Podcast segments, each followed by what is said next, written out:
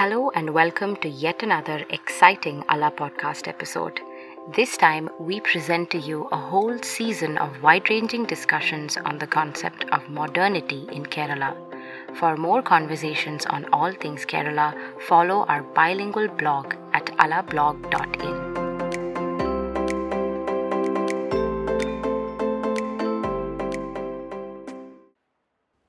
Welcome, listeners. Um, in this episode of our conversations on Kerala modernity, uh, we will be exploring the questions of language and modernity as it emerged in um, Kerala in the 18th, 19th centuries. Uh, we'll be speaking with Linto, who is a friend um, and a researcher based in Thrissur. He recently completed his PhD, where he looked at some of these questions of um, how language and modernity are connected with each other. Hello, Linto, and thank you for talking to us. ബ്രീഫായിട്ട് ലിൻഡുവിന്റെ work എന്താണ് ആഹ് ഈ modernity എന്ന കൺസെപ്റ്റിനെ പറ്റി എങ്ങനെയാണ് connect ചെയ്യണതിനെ പറ്റി വേണമെങ്കിൽ പറഞ്ഞു തുടങ്ങാം. Basically work modernity മാത്രമല്ല അധിനിവേശം എങ്ങനെയാണ് മോഡേണിറ്റിനെ രൂപപ്പെടുത്തിയിട്ടുള്ളത് നമ്മളുടെ ഭാഷേനെയും നമ്മളുടെ ഒരു സംസ്കാരത്തിനൊക്കെ എങ്ങനെയാണ് രൂപപ്പെടുത്തിയെടുത്തിട്ടുള്ളത് എന്നുള്ളതാണ് ബേസിക് ആയിട്ട് വർക്ക് അതിൽ പത്തൊമ്പതാം നൂറ്റാണ്ടിനെ ഫോക്കസ് ചെയ്തിട്ടാണ് വർക്ക് തുടങ്ങിയിട്ടുള്ളത്. പക്ഷേ ഇപ്പോൾ പത്തൊമ്പതാം നൂറ്റാണ്ട് മാത്രമല്ല ഒരു പതിനാറാം നൂറ്റാണ്ട് തൊട്ടിട്ടുള്ള കാലത്ത് ഒരു ഇരുപതാം നൂറ്റാണ്ട് വരയ്ക്കുള്ള കാര്യത്തെ കാലത്തെ കാര്യങ്ങൾ അനലൈസ് ചെയ്യുന്നുണ്ട്. അതിൽ പ്രധാനമായിട്ട് എങ്ങനെയാണ് നമ്മളുടെ ഭാഷ ഇപ്പോൾ കേരളത്തിന്റെ ഭാഷ എന്നുള്ളത് മാത്രമല്ല ലോകത്ത് എങ്ങനെയാണ് ഭാഷ കൊണ്ട് ആളുകൾ സ്വയം തിരിച്ചറിയണത് ഐഡന്റിറ്റി എങ്ങനെയാണ് ഭാഷയിലൂടെ രൂപപ്പെടുന്നത് ആ ഐഡന്റിറ്റീനെ വേറെ ആളുകൾ നിർവചിക്കുന്ന സമയത്ത് അതിലുണ്ടാകുന്ന പ്രശ്നങ്ങൾ എന്താണ്? ഇപ്പോൾ എന്റെ ഒരു വാദം ഭാഷയുമായിട്ട് ബന്ധപ്പെട്ടിട്ടാണ് നമ്മളുടെ ആധുനികത അല്ലെങ്കിൽ എല്ലാത്തരം ആശയങ്ങളിലും നമ്മളുടെ ഒരു മനസ്സിലാക്കൽ ഈ സ്വത്ത് രൂപീകരണം എന്നൊക്കെ പറഞ്ഞു കഴിഞ്ഞാൽ അതിൽ ഭാഷ നല്ല റോൾ വഹിക്കുന്നുണ്ട്. അപ്പോൾ ഒരു ഭാഷേനെ ബേസ് ചെയ്തിട്ടുള്ള ഒരു ദേശീയത ഫ്രഞ്ച് സംസാരിക്കുന്നവരുടെ ഫ്രാൻസ് ഇംഗ്ലീഷ് സംസാരിക്കുന്നവർ ഇംഗ്ലണ്ട് അങ്ങനെയുള്ള ഒരു ഐഡിയ ഒക്കെ പതിനാറാം നൂറ്റാണ്ടിന് ശേഷം ഒരു പതിനേഴ് പതിനെട്ട് നൂറ്റാണ്ടുകളിലാണ് ലോകത്ത് തന്നെ ഫോം ചെയ്തു വരുന്നത്. അപ്പൊ അതിനുശേഷമുള്ള കാലത്താണ് നിങ്ങൾ തന്നെ മലയാളികൾ തമിഴര് സംസ്കൃതം പറയുന്നവര് എന്നുള്ള തരത്തിൽ നമ്മൾ തന്നെ യൂറോപ്പ് നമ്മൾ തന്നെ ഐഡന്റിഫൈ ചെയ്യാനായിട്ട് തുടങ്ങുന്നത്. അതിനു മുൻപ് മലബാറുകാർ സ്പൈസ് കിട്ടുന്ന നാട്ടിലെ ആളുകൾ ആ സ്പൈസ് നമുക്ക് എങ്ങനെ സ്വന്തമാക്കാം അപ്പൊ അവിടുത്തെ രാജാക്കളെ എങ്ങനെ ഡീൽ ചെയ്യാം എന്നുള്ള തരത്തിലാണ് അവർ നമ്മളതിനെ സമീപിക്കുന്നത്. അവർ പുറപ്പെടുമ്പോൾ തന്നെ ഈ സ്ഥലങ്ങൾക്കുള്ള വഴികളും കാര്യങ്ങളൊക്കെയാണ് അവർ റെക്കോർഡ് ചെയ്യണം ഇപ്പൊ പ്ലിനി ടോളമി അവരുടെയൊക്കെ എഴുത്തുകളിലായാലും സ്ഥലം ആണ് വിവരിക്കപ്പെടുന്നത്. പക്ഷെ പതിനാറാം നൂറ്റാണ്ട് തൊട്ടിട്ടുള്ള എഴുത്തുകളിൽ ഈ ചെന്നെത്തുന്ന സ്ഥലത്തെ ആളുകളും പഠനവിധേയമാവുന്നുണ്ട് ഇപ്പോൾ ഫോർത്തുസ് മലബാർക്കൂസ് ഒക്കെ വരുന്ന സമയത്ത് നമ്മളുടെ പ്രകൃതി അവിടുത്തെ സസ്യസമ്പത്ത് ഭൂപ്രകൃതി അങ്ങനെയുള്ള സാധനങ്ങളാണ് പഠിക്കുന്നത്. കേരളത്തിന് മാത്രമല്ല ശ്രീലങ്കയിനെയും ഇന്തോനേഷ്യനെയും ആഫ്രിക്കൻ നാടുകളെയും ചൈന ഇതുപോലെയൊക്കെയുള്ള എല്ലാ യൂറോപ്പ് എവിടെയൊക്കെ ആക്സസ് കിട്ടിയിട്ടുണ്ടോ? ആ സ്ഥലങ്ങളിനെയൊക്കെ ആ, അവിടുത്തെ പ്രകൃതി സമ്പത്തിനെ കുറിച്ചിട്ട് പഠിക്കുക.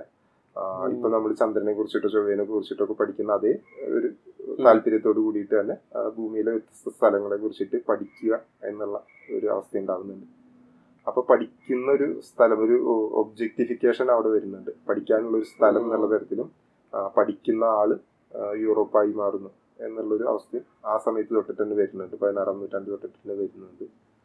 പക്ഷെ പിന്നീട് ഇത് ക്രമേണ നമ്മളുടെ എന്താ ഈ ഈ ഉദയംപേരൂർ സോനേദോസ് ദിവസമൊക്കെ നടക്കുന്ന ആ ഒരു കാലം തൊട്ടിട്ട് ഇവിടുത്തെ ആളുകളെ തന്നെ യൂറോപ്പിന്റെ കൺട്രോളിൽ വരുത്താനുള്ള ഒരു ശ്രമം നടത്തുന്നുണ്ട്. അപ്പൊ ലക്ഷ്യം പ്രകൃതി അവിടുത്തെ സമ്പത്ത് എന്നുള്ളത് മാറിയിട്ട് ജനങ്ങൾ ഒരു ലക്ഷ്യമായിട്ട് മാറുന്നുണ്ട്. അപ്പൊ ജനങ്ങൾ പഠന വിധേയമായിട്ടുള്ളൊരു സ്പേസ് ആയിട്ട് മാറുന്നുണ്ട്. പഠന വസ്തുവായിട്ട് ജനങ്ങൾ മാറുന്നത് ഒരു പതിനേഴാം നൂറ്റാണ്ട് ആ സമയം തൊട്ടിട്ട് കാണാനായിട്ട് പറ്റും. അത് ഇവരുടെ ഡച്ചുകാരുടെ ഈ എഴുത്തുകളിൽ മാത്രമല്ല പോർച്ചുഗീസുകാർക്ക് ശേഷം ഡച്ചുകാർ വരുന്ന സമയത്തൊക്കെ കുറേ കൂടി ഡീപ്പായിട്ടുള്ള എഴുത്തുകൾ വരുന്നുണ്ട്. കേരളത്തിലെ ക്രിസ്ത്യാനികൾ. ഇപ്പോൾ യൂറോപ്പിൽ തന്നെ ക്രിസ്തു മതം രണ്ടായിട്ട് പിരിഞ്ഞതിന് ശേഷമാണ് ഇവർ ഈ വാസ്കോഡിഗാമയൊക്കെ ഇവിടേക്ക് വരുന്നത്. അവർ തമ്മിൽ അവിടെ കാര്യമായിട്ടുള്ള വഴക്കുണ്ട്. അതുകൊണ്ട് തന്നെ ചെന്നെത്തുന്ന സ്ഥലത്ത് ഉള്ള ക്രിസ്ത്യാനികളെ മറ്റു മതസ്ഥരേനെ ക്രിസ്ത്യാനികളാക്കാൻ പറ്റിയാൽ നല്ലത് എന്ന് മാത്രമേ ഉള്ളൂ. അത് നിർബന്ധമില്ല. പക്ഷെ ക്രിസ്ത്യാനികളായിട്ട് ആരെങ്കിലും ഉണ്ടെങ്കിൽ അവരെ ഒരു ഈസ്റ്റേൺ ക്രിസ്തുമതം പോരാ വെസ്റ്റേൺ ക്രിസ്തുമതത്തിലേക്ക് മാറ്റണം എന്നുള്ളത് കുറേ കൂടി രാഷ്ട്രീയപരമായിട്ടും സാമൂഹികമായിട്ടും ഒക്കെ ഉള്ള ഒരു ആവശ്യമായിട്ട് മാറുന്നുണ്ട്. ഈ ഇതിനെ പറ്റിയിട്ടല്ലേ ബുക്കനന്റെ കുറെ ലെക്ചേഴ്സും ആ സമയത്തൊക്കെ വന്നിരുന്നത് ഇതിനെ പറ്റിയിട്ടായിരുന്നു? അതെ അതെ. ബുക്കാനന്റെ ഡീറ്റെയിൽ ആയിട്ടുള്ള പഠനങ്ങൾ ഞാൻ നടത്തിയിട്ടില്ല. എനിക്ക് അതിനെ കുറിച്ച് ഡീപ്പായിട്ട് അറിയില്ല. ആ, ആ സമയത്ത് ഉണ്ടായിരുന്ന മിഷണറിമാരും ഒക്കെ കുറെ ഇതിനെന്താ പറയാ മലയാളത്തിലേക്ക് ബൈബിളൊക്കെ ട്രാൻസ്ലേറ്റ് ചെയ്യാനായിട്ട് ശ്രമിക്കുന്നുണ്ട്. അതിനു മുൻപ് തന്നെയുള്ള സമയത്ത് ഇപ്പോൾ ഒരു പതിനേഴാം നൂറ്റാണ്ട് സമയത്ത് തൊട്ട് തന്നെ കേരളത്തിലെ ക്രിസ്ത്യാനികളുടെ ചരിത്രം കേരളത്തിലെ ക്രിസ്തു മതത്തിന്റെ സാമൂഹ്യ ചരിത്രം അവിടുത്തെ അവാന്തര വിഭാഗങ്ങൾ അല്ലെങ്കിൽ ഇവരെങ്ങനെയാണ് ഇവരുടെ ദായക്രമം ഇവരുടെ സാമൂഹ്യ ജീവിതം എന്തൊക്കെയാണ് ഈ തരത്തിലുള്ള ഒരു സോഷ്യൽ ഹിസ്റ്ററി എന്നുള്ള തരത്തിലുള്ള പഠനങ്ങൾ കുറെ മിഷണറിമാർ നടത്തുന്നുണ്ട്. മലയാളത്തിൽ മലയാ മലയാളത്തിനെ കുറിച്ചിട്ട് ഈ പോർച്ചുഗീസ് ഭാഷയിലും ലത്തീനിലൊക്കെ ആയിട്ട് കുറെ എഴുത്തുകൾ എഴുതിയിട്ടുണ്ട്. ഓക്കെ. അതൊരു പത്ത് മുപ്പതോളം പുസ്തകങ്ങൾ അങ്ങനെയുണ്ട്. അവരുടെ ഭാഷയിൽ അവരുടെ ഭാഷയിലാണ് എഴുതിയിട്ടുള്ളത്. അപ്പോ ഈ കേരളത്തിലെ എന്താ പറയാ പ്രകൃതിനെ കുറിച്ചിട്ട് പഠിക്കുന്ന എഴുത്തുകൾ കുറച്ചുണ്ട്. അതിനേക്കാൾ കൂടുതൽ ജനങ്ങളെ കുറിച്ച് പഠിക്കുന്ന എഴുത്തുകളുണ്ട്. അതിന്റെ ഒപ്പം തന്നെ കേരളത്തിലെ ഭാഷ പഠിക്കുന്ന എഴുത്തുകളുണ്ട് അപ്പൊ ഈ പറഞ്ഞ സംഭവങ്ങളൊക്കെ പിന്നെ മോഡേണിറ്റി എന്ന് പറഞ്ഞ കൺസെപ്റ്റിലേക്ക് കൊണ്ടുവരാൻ നോക്കുകയാണ് ഇതൊക്കെ മോഡേണിറ്റിയെ ഷേപ്പ് ചെയ്യണതിൽ വലിയൊരു പങ്ക് വഹിച്ചു എന്നുള്ളതല്ലേ ലിൻഡു പറയുന്നത്? അതെ അതെ അതെങ്ങനെയാണെന്നൊന്ന് എക്സ്പ്ലെയിൻ ചെയ്യാൻ പറ്റും അത് ഇത് ഇതിന്റെ ഒരു തുടക്കകാലത്ത് നമ്മളതിനെ എന്താ പറയാ ഒരു പഠിക്കാനായിട്ട് ശ്രമിച്ചു എന്നുള്ളതാണ്. അപ്പോൾ ഓരോ സ്ഥലത്തെയും ഭാഷകൾ അവിടുത്തെ ജനങ്ങൾ പഠിക്കുന്നു. അതിനെ കുറിച്ച് അതിനു മുൻപ് തന്നെ സ്വന്തം ഭാഷേനെയും സ്വന്തം സംസ്കാരത്തിനെയും കുറിച്ചിട്ട് യൂറോപ്പിലെ ആളുകൾക്ക് ഒരു ബോധമുണ്ട്. സ്വയം പഠി- പഠന വിധേയമാക്കുന്നുണ്ട് യൂറോപ്പ്.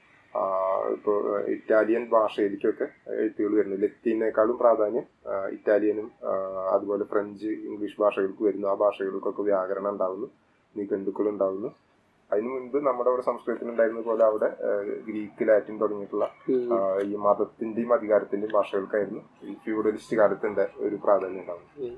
അത് മാറിയിട്ട് എന്താ പ്രാദേശികമായിട്ടുള്ള ജനങ്ങളുടെ ഒരു ഭാഷയിൽ അറിവുണ്ടാവുക. ആ അറിവ് ചോദ്യം ചെയ്യപ്പെടുകയും തർക്കങ്ങൾ നടക്കുകയും ചെയ്യും. മറ്റേത് തർക്കങ്ങൾ വലിയ കാര്യമായിട്ടില്ല. അനുസരണം ഇത് മാത്രമല്ല. ഫ്യൂഡലിസ്റ്റ് ഒരു ചിന്താരീതിയിൽ. അപ്പൊ അത് മാറിയിട്ട് സയൻസ് വരുന്ന സമയത്ത് എപ്പോഴും ചോദ്യം ചോദിക്കുകയും പരീക്ഷിക്കുകയും സംശയിക്കുകയും ചെയ്യുന്ന രീതിയിലുള്ള ഒരു ചിന്താരീതി രൂപപ്പെട്ടു വരുന്നുണ്ട്. ഒരു ബ്യൂബോണിക് പ്ലേഗ് ഒക്കെ വന്നതിന് ശേഷം സാമ്പത്തികമായിട്ടും രാഷ്ട്രീയമായിട്ടും യൂറോപ്പ് തകർന്നടിഞ്ഞതുകൊണ്ട് പിന്നീട് കൃഷി യുദ്ധത്തിന്റെ പ്രശ്നങ്ങളൊക്കെ മറികടന്നു വരാനായിട്ട് ഇവർക്ക് വ്യക്തിപരമായിട്ട് ആർക്കെങ്കിലും കിട്ടുന്ന ഭൂമി വേലി കെട്ടിയിട്ട് നിങ്ങൾ സ്വന്തമായിട്ട് കൃഷി ചെയ്തോ എന്നുള്ള അനുവാദം കൊടുക്കുന്നു. ആളുകൾ സ്വയം പല കാര്യങ്ങളും ചെയ്തു വരുന്നു. പ്രൊട്ടസ്റ്റിന്റെ കുറെ എന്താ കരകൗശല വസ്തുക്കൾ ഉണ്ടാക്കലോ ഒക്കെ ആയിട്ട് എന്തും വേണമെങ്കിൽ ചെയ്യാനുള്ളതാണ് അപ്പൊ അതാത് വർക്ക്ഷോപ്പിൽ കരകൗശല വസ്തുക്കൾ ഉണ്ടാക്കുന്നവരും കർഷകരും ഒക്കെ സ്വന്തം ഐഡിയകൾ ഡെവലപ്പ് ചെയ്യുന്നു. ആ ഐഡിയകളിൽ നിന്ന് ഉണ്ടായി വരുന്ന വർക്ക്ഷോപ്പുകളിൽ നിന്ന് ഉണ്ടായി വരുന്ന പ്രായോഗികമായിട്ടുള്ള അറിവുകളെ വൈജ്ഞാനിക ഗ്രന്ഥങ്ങളുമായിട്ട് കമ്പയർ ചെയ്യുന്നു. അതും കൂടി ചേർത്തിട്ട് വൈജ്ഞാനിക ഗ്രന്ഥങ്ങൾ ഉണ്ടാക്കുന്നു. അപ്പോൾ നമ്മളുടെ ഒരു എംപിരിക്കൽ നോളജും അതുപോലെ തന്നെ ഈ എന്താ തിയറിറ്റിക്കൽ നോളജും തമ്മിൽ മിക്സ് ആവുന്നു. മറ്റേ തിയറിറ്റിക്കൽ നോളജ് ശാസ്ത്രീയമായിട്ട് ഒരു അറിവായിട്ട് നിൽക്കുന്നു. സോക്രട്ടീസിന്റെ ഒക്കെ പുസ്തകങ്ങളിലുള്ള പോലെ. അതിൽ ലോജിക്ക് മാത്രമാണ് അപ്ലൈ ചെയ്യുന്നുള്ളൂ. വ്യക്തിപരമായിട്ട് സൂര്യൻ അവിടെയാണെങ്കിൽ ഇവിടെ ചന്ദ്രൻ എന്നൊക്കെ പറഞ്ഞിട്ടുള്ള ഒരു ബൈബിളിൽ ഇങ്ങനെ പറഞ്ഞിട്ടുണ്ട്. അത് ഇത് കൊണ്ട് ഇത് ശരിയാവണം എന്ന് പറഞ്ഞിട്ടുള്ള ഒരു ലോജിക്ക് മാത്രം അപ്ലൈ ചെയ്യുന്നുള്ളൂ. അത് നമുക്ക് ഡയറക്റ്റ് ഒബ്സർവ് ചെയ്യാൻ പറ്റുന്ന ഒരു അറിവുകളും കൂടി ഇതിൽ വരുന്നു. അപ്പൊ അങ്ങനെ വരുന്ന സമയത്ത് ഒരു ഒബ്സർവർ ഉണ്ടാവണം. അതുകൊണ്ട് തന്നെ വ്യക്തിക്ക് പ്രാധാന്യം ഉണ്ടാവണം. ആളുകൾക്ക് മനസ്സിലാവുന്ന ഭാഷയിൽ പദ്യത്തിൽ പറയുന്നതിന് പകരം ഗദ്യത്തിൽ എഴുതുന്ന തരത്തിലുള്ള ഒരു ക്രമം വരുന്നു. അപ്പൊ എന്ത് കാര്യവും നമുക്ക് ഡിസ്ക്രിപ്റ്റീവ് ആയിട്ട് എഴുതുന്നത് കൊണ്ട് ചോദിക്കാം സംശയം ചോദിക്കാം തിരുത്താം. അങ്ങനെയൊക്കെ ഉള്ള തരത്തിലുള്ള എഴുത്തുകളും കാര്യങ്ങളൊക്കെ ഉണ്ടായി വരുന്നത്. ഇത് യൂറോപ്പിലുണ്ടായി യൂറോപ്പിൽ ഉണ്ടായി വരുന്നുണ്ട് അപ്പൊ ആ ആ മെത്തഡോളജി അതുപോലെ തന്നെ എന്താ പറയാ അതിന്റെ ഒരു ഇൻഫ്ലുവൻസിൽ ആണ് കേരളത്തിന് ഇവർ പഠിക്കുന്നത്. എല്ലാ കാര്യങ്ങളെയും ഒബ്ജക്ടിഫൈ ചെയ്ത് പഠിക്കുന്നത്. ഇപ്പൊ നമ്മൾ മോഡേണിറ്റിനെ വിമർശിക്കുന്ന സമയത്ത് നമ്മൾ പറയാറുള്ളതാണ് എല്ലാറ്റിനെയും വസ്തുവൽക്കരിച്ച് പഠിക്കുന്നു. അങ്ങനെ വസ്തുവൽക്കരിച്ച് പഠിക്കുന്ന ഒരു മെത്തഡോളജി ഉണ്ടായതുകൊണ്ടാണ് കേരളത്തിനും ഇതുപോലെയുള്ള എന്താ പറയുക ഏഷ്യൻ ആഫ്രിക്കൻ രാജ്യങ്ങളിലൊക്കെ ഇവർക്ക് വസ്തുവൽക്കരിച്ച് പഠിക്കാൻ പറ്റിയത്. ആ സമയത്ത് പക്ഷെ വസ്തുവൽക്കരിച്ച് പഠിക്കാനുള്ള ഒരു പഠന വിഷയി എന്ന് പറയുന്ന ഒരു ഒബ്സർവർ എന്നുള്ള ഒരു സംഗതി ഉണ്ടായി വരുന്നുണ്ട്. ആ ഒബ്സർവറിനെയും ഒബ്സർവ്ഡ് ആയിട്ടുള്ള സ്ഥലത്തിനെ മാത്രമല്ല നമുക്ക് ഉണ്ടാക്കി തന്നത് ഒബ്സർവറിനെയും നമുക്ക് ഉണ്ടാക്കി തന്നു. അപ്പോൾ വ്യക്തിക്ക് പ്രാധാന്യമുള്ള ഒരു സൊസൈറ്റി ഇവിടെ രൂപപ്പെടുത്തിയെടുക്കുന്നതിൽ യൂറോപ്പിന്റെ ഒരു ചിന്ത നമുക്ക് സഹായം ചെയ്തിട്ടുണ്ട്.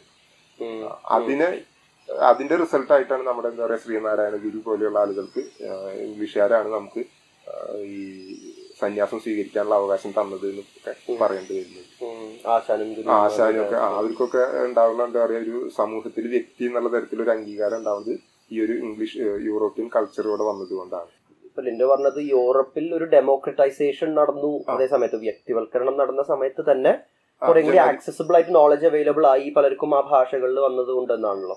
അപ്പൊ അങ്ങനെ ഒരു പോസിറ്റീവ് റിസൾട്ടും കേരളത്തിൽ ഉണ്ടായിട്ടുണ്ടാവും ഉണ്ടായിട്ടുണ്ട്. റിസൾട്ട് കാരണം. ഇപ്പൊ സംസ്കൃതം അല്ലെങ്കിൽ വളരെ ലിമിറ്റഡ് ആയിട്ട് ചിലത് സംസാരിച്ചിരുന്ന ഒരു എലീറ്റ് ലാംഗ്വേജ് എന്നതിൽ നിന്നും ആൾക്കാർക്ക് മനസ്സിലാവുന്ന വിധത്തിൽ മലയാള ഭാഷയിലേക്ക് ഇതിനെ പലതിനെയും എഴുതാനുള്ള ഒരു മൂവ്മെന്റ് നടന്നിട്ടില്ല. നടന്നിട്ടുണ്ട് നടന്നിട്ടുണ്ട്. അപ്പോൾ ഇതൊരു ചിന്താ രീതിയിൽ തന്നെയുള്ള ഒരു വ്യത്യാസമാണ്. അതായത് സമൂഹം പറയുന്ന അല്ലെങ്കിൽ എന്താ പറയാ കാരണവന്മാര് അല്ലെങ്കിൽ ഗുരുക്കന്മാര് മതത്തിന്റെ പുസ്തകങ്ങളിൽ എഴുതിയിട്ടുള്ളത് ഇതിലൊക്കെ സത്യമുണ്ട് എന്ന് ചിന്തിക്കുന്നത് ഒരു എന്താ പറയുക ഒരു വേ ഓഫ് തിങ്കിങ് ആണ്.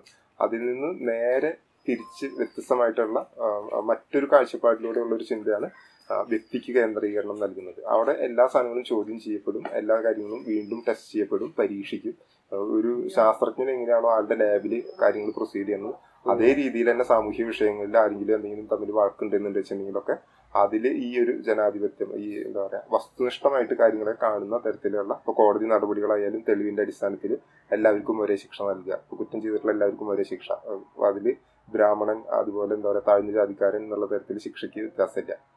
ബ്രാഹ്മണനാണ് വെച്ചെങ്കിൽ ഒരു മാപ്പ് പറഞ്ഞാൽ മതി. മറ്റൊരാണെങ്കിൽ എന്താ പറയാ കൊന്നു കളയണം. അങ്ങനെയുള്ള ഒരു ശിക്ഷയിൽ ഉള്ള വ്യത്യാസങ്ങൾ ഉണ്ടായിരുന്നു നമ്മുടെ. നാട്ടിൽ. ആ വ്യത്യാസങ്ങൾ ഇല്ലാത്ത രീതിയിലുള്ള ഒരു ചിന്താ രീതി ഇവിടെ പരിചയപ്പെടുത്തിയത് യൂറോപ്യന്മാരാണ്. പക്ഷെ അതിന് എന്താ പറയാ വ്യക്തിക്ക് ഭയങ്കര പ്രാധാന്യം നൽകുക എന്നുള്ളതൊക്കെ ആയിട്ടുള്ള വേറൊരു തരം ഒരു നമുക്ക് പരിചയമില്ലാത്ത ഒരു ചിന്താ രീതി ഇവിടെ കൊണ്ടുവരുന്നു. ഇപ്പൊ നേരത്തെ അടിമത്തം അനുഭവിച്ചിട്ടുള്ള ആളുകൾക്കൊക്കെ ഇതിൽ പഴയ രീതിയിൽ എതിർപ്പുള്ള ആളുകൾക്ക് പെട്ടെന്ന് ഇതിനെ ഉൾക്കൊള്ളാനായിട്ട് പറ്റി പക്ഷെ എല്ലാവർക്കും ഇതുപോലെ എന്താ പറയാ ഈ പുതിയ രീതിനെ ഉൾക്കൊള്ളാനായിട്ട് പറ്റിയില്ല. അപ്പൊ അവിടെ ഒരു എന്താ പറയാ ഇതിനെ സ്വീകരിക്കണോ വേണ്ടയോ എന്നുള്ള കാര്യത്തിൽ ഒരു കോൺഫ്ലിക്റ്റ് ഉണ്ട്. അപ്പൊ അത് വള്ള ഇപ്പൊ ആശാൻ പട്ടുമളയും സ്വീകരിക്കുന്നു വള്ളത്തോട് സ്വീകരിക്കുന്നില്ല എന്നുള്ളത് മലബാറിലെ ബ്രിട്ടീഷ് ഭരണത്തിന്റെ പ്രശ്നങ്ങൾ നേരിട്ടത് കൊണ്ട് മാത്രമല്ല വള്ളത്തോടിന് അത് ഇത് വരുന്നത് ആ, പകരം എന്താ ഇതിന്റെ ഒരു ഗുണഫലങ്ങൾ അനുഭവിച്ചിട്ട് ജീവിച്ചിട്ടുള്ള ഒരു തലമുറ അതിന്റെ ഒരു പെട്ടിട്ടുള്ള ആളുകൾക്ക് ഈ ഒരു പ്രശ്നമുണ്ട്. ഒരു പുതിയ ആശയങ്ങളെ ഉൾക്കൊള്ളാനായിട്ട് ഒരു പ്രശ്നമുണ്ട്. അപ്പൊ അപ്പോൾ അപ്പൊ അപ്പൊ ഈ ഒരു ചിന്താരീതി പരിഷ്കരിക്കുന്ന ഒരു പ്രവർത്തനം നമുക്ക് ഈ രീതിയിൽ മുന്നോട്ട് പോയാൽ പോരാ. വേറെ രീതിയിൽ വേണം നമ്മൾ ലോകത്തിനൊക്കെ മൊത്തത്തിൽ കാണാനായിട്ട് എന്നുള്ള തരത്തിലുള്ള ഒരു ഒരു കാഴ്ചപ്പാടിൽ മൊത്തത്തിൽ ഒരു വ്യതിയാനം ഉണ്ടാവും. ആ, ആ ഒരു ചേഞ്ച് അല്ലെങ്കിൽ ആ ഒരു ഡിബേറ്റ് ആ ഒരു കോൺഫ്ലിക്റ്റ് എന്ന് പറയുന്നത് ഭാഷയിൽ എങ്ങനെ റിഫ്ലക്ട് ചെയ്തപ്പോ ഭാഷയിൽ ഇത് പത്തൊമ്പതാം നൂറ്റാണ്ടിലാണ് കുറെ കൂടി പ്രകടമായിട്ട് കാണുന്നത്. അപ്പോൾ ഈ ആശയങ്ങൾ ഇവിടെ അവതരിപ്പിച്ചത് എന്നുള്ളത് മാത്രമല്ല അതിന്റെ ഡയറക്റ്റ് ആയിട്ടുള്ള റിസൾട്ട് കിട്ടിയിട്ടുള്ള കുറെ ആളുകളുണ്ടായിരുന്നു. ഇവിടുത്തെ മധ്യവർഗത്തിലും ചിലപ്പൊക്കെ എ ആർ രാജരാജവർമ്മൊക്കെ പോലെയുള്ള ആളുകൾ ഉയർന്ന വിഭാഗത്തിൽപ്പെട്ടിട്ടുള്ള ആളുകളും കുറെ ആളുകൾ എന്താ പറയാ മിഡിൽ ക്ലാസ്സിലുള്ള ആളുകളും അപൂർവം കുറച്ച് ആളുകൾ എന്താ പറയാ ഏറ്റവും താഴ്ന്ന അവസ്ഥയിലുള്ള ആളുകൾക്കും ഇതിന്റെ ഒരു റിസൾട്ട് ഉണ്ടായിട്ടുണ്ട്. ഇംഗ്ലീഷ് വിദ്യാഭ്യാസത്തിന്റെയും ഇംഗ്ലീഷുകാരോടുള്ള സഹവാസത്തിന്റെ ഒക്കെ ആയിട്ട് ഭാഗമായിട്ട് പഴയ രീതികളൊന്നും കണ്ടിന്യൂ ചെയ്യേണ്ട ആവശ്യമില്ല തുടർന്നു കൊണ്ടുപോകേണ്ട ആവശ്യമില്ല. ജാതീയത ഐത്തം പിന്നെ നമ്മുടെ ഒരുപാട് കാര്യങ്ങളിലുള്ള നമ്മളുടെ സ്വാതന്ത്ര്യമില്ലായ്മ സ്ത്രീ ആയതുകൊണ്ട് നമ്മൾ എന്താ പറയുക അസ്വാതന്ത്ര്യം അനുഭവിക്കേണ്ട കാര്യമില്ല. ഇങ്ങനെയുള്ള കുറേ കാര്യങ്ങളിൽ നമുക്ക് വേറെ തരത്തിൽ നമുക്ക് കംഫർട്ടായിട്ട് ജീവിക്കാൻ പറ്റും എന്നുള്ളൊരു ചിന്ത ഉണ്ടാവുന്നുണ്ട്. അങ്ങനെ അതൊരു പത്തൊമ്പതാം നൂറ്റാണ്ടിലാണ് ഉണ്ടാവുന്നത്. അപ്പോൾ ഇതെങ്ങനെ വളർത്തിയെടുക്കാം എന്നുള്ളൊരു ആലോചന ഉണ്ടായി വരുന്നുണ്ട്. അപ്പോൾ ഈ വിദ്യാഭ്യാസം കിട്ടിയിട്ടുള്ള കുറെ ആളുകൾ ഇതിനെ പ്രൊമോട്ട് ചെയ്യാനായിട്ട് നമ്മുടെ നാട് എന്താ ഇംഗ്ലീഷിലെ ഒരു കുറെ യൂറോപ്പിന്റെ ചരിത്രവും അവിടുത്തെ ജീവിതവും കാര്യങ്ങളൊക്കെ വായിച്ച് മനസ്സിലാക്കുന്നുണ്ട്. പിന്നെ പത്രങ്ങൾ ആഴ്ചയിലൊക്കെ ആയിട്ട് പബ്ലിഷ് ചെയ്യണ പത്രങ്ങൾ വരുന്നുണ്ട്. അപ്പോൾ ഓരോ രാജ്യങ്ങളിലും ജർമ്മനി ജപ്പാൻ ഇതുപോലെ പല രാജ്യങ്ങളിലും ഈവൻ അമേരിക്കയിലൊക്കെ എന്താണ് നടക്കുന്നത് എന്നുള്ളത് ഇപ്പൊ നമുക്ക് യൂട്യൂബും ഇതൊക്കെ വഴി ഡെയിലി അപ്ഡേറ്റ് കിട്ടുന്നത് പോലെ അന്ന് ഒരു രണ്ടോ മൂന്നോ ആഴ്ചയുടെ കാലതാമസത്തിന്റെ ഉള്ളെങ്കിലും അപ്ഡേറ്റ് കിട്ടിയിരുന്നു. ലോകത്ത് ഇപ്പൊ എന്താ പറയുക ഒരു നൂറ് കൊല്ലം മുന്നേ എഴുതിയിട്ടുള്ള കവിതയ്ക്കായിരിക്കും കവിതയും സാഹിത്യം എന്നുള്ള തരത്തിൽ ഇവിടെ പഠിപ്പിക്കുന്നുണ്ടാവുക. പക്ഷെ കറന്റ് ലൈഫ് ഈ വർഷം എന്തൊക്കെ കണ്ടുപിടുത്തങ്ങളാണ് പുതിയതുണ്ടായത് രാഷ്ട്രീയ രംഗത്ത് എന്തൊക്കെ സമരങ്ങളും കാര്യങ്ങളൊക്കെയാണ് ഉണ്ടായത്. ഇതിന്റെ അപ്ഡേറ്റ് പത്രങ്ങൾ വഴി ഇംഗ്ലീഷ് പത്രങ്ങൾ വഴി ഇവിടുത്തെ വിദ്യാഭ്യാസം കിട്ടിയിട്ടുള്ള തലമുറയ്ക്ക് ലഭിക്കുന്നുണ്ട്. പത്രം മാത്രമല്ലല്ലോ. ഇപ്പൊ എനിക്ക് ഓർമ്മയുണ്ട് ഞാൻ ഫീൽഡ് വർക്ക് ചെയ്യുന്ന സമയത്ത് ഈ പറഞ്ഞ പോലെ ഭാഷാഭൂഷണി വിദ്യാവിനോദിനി എന്ന് പറഞ്ഞ മാഗസീനുകളിലൊക്കെ സയൻസ് എങ്ങനെ എഴുതി. മോഡേൺ ആയിട്ടുള്ള കൺസെപ്റ്റ്സ് ഗ്രാവിറ്റി അല്ലെങ്കിൽ എന്താണ് ആ ഇതൊക്കെ ഇങ്ങനെ എഴുതി തന്നെ പല മലയാളം ആർട്ടിക്കിൾസിലും ഈ പറഞ്ഞ അറിവ് കിട്ടിയത് യൂറോപ്പിലുള്ള പല രാജ്യങ്ങളിലും നമ്മളുടെ നാട്ടിൽ ജീവിക്കുന്നത് പോലെയല്ല ആളുകൾ ജീവിക്കുന്നത് എന്നുള്ള അറിവ് കിട്ടിയത്. എഡ്യൂക്കേറ്റഡ് ആയിട്ടുള്ള ശരിക്കും പറഞ്ഞു കഴിഞ്ഞിട്ടുണ്ടെങ്കിൽ കോട്ടയത്ത് പോയിട്ട് പഠിച്ചിട്ടുള്ള ആളുകൾക്കോ അല്ലെങ്കിൽ യൂണിവേഴ്സിറ്റി വിദ്യാഭ്യാസം മദ്രാസിൽ പോയിട്ട് കിട്ടിയിട്ടുള്ള ആളുകൾക്ക് മാത്രമാണ് ഇതിനുള്ള ഇങ്ങനെ കുറെ അറിവുകൾ ഉണ്ടായത് ഈവൻ സയൻസിൽ കുറെ കണ്ടുപിടുത്തങ്ങൾ നടക്കുന്നു. നമ്മളുടെ ഭക്ഷണവും കാര്യങ്ങളൊക്കെ നമ്മൾ വൃത്തിയിൽ കഴിക്കണം. ആരോഗ്യത്തിനെ ഹൈജീൻ. എന്നുള്ള ഒരു സാധനത്തിനെ കുറിച്ചിട്ട് ആരോഗ്യം ഉണ്ടാകുന്നതിന് വേണ്ടിയിട്ടാണ് നമ്മൾ കുളിക്കുകയും ഭക്ഷണം വൃത്തിയിലൊക്കെ സൂക്ഷിക്കുകയൊക്കെ ചെയ്യേണ്ടത്.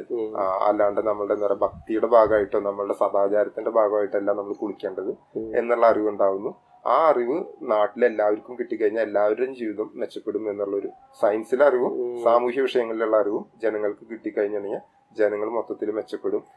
അല്ലാതെ എല്ലാവർക്കും ഇംഗ്ലീഷ് വിദ്യാഭ്യാസം കിട്ടാനായിട്ടുള്ള സാധ്യത ഇല്ല എന്നുള്ളൊരു എന്നുള്ളൊരു പണമുള്ള ആളുകൾക്ക് മാത്രമേ കിട്ടുള്ളൂ എന്നുള്ളൊരു സാധ്യത തിരിച്ചറിയും തിരിച്ചറിയുകയും C P Achuthamenon C D Daveed അങ്ങനെയുള്ള കുറെ ആളുകൾ ചേർന്നിട്ട് വിദ്യാവിനോദിനി ആദ്യം ആരംഭിക്കുകയും തൊട്ടു പിന്നാലെ ഭാഷാഭൂഷണി വരികയും ചെയ്യുന്നുണ്ട്. അപ്പോൾ വിദ്യാവിനോദിനിയുടെ പ്രസ്താവനയിൽ തന്നെ ഇവർ പറയുന്നുണ്ട് വിജ്ഞാനമുള്ള ആളുകൾക്കും അറിവിനോട് അഭിമുഖമായിട്ട് നിൽക്കുന്ന ആളുകൾക്കുമാണ് അങ്ങനത്തെ സമൂഹത്തിന് മാത്രമാണ് പുരോഗതി ഉണ്ടാവുകയുള്ളൂ. ലോകത്ത് ഇന്ന് ഏത് രാജ്യങ്ങളിൽ നോക്കിയാലും അങ്ങനെയാണ് കാണുന്നത്.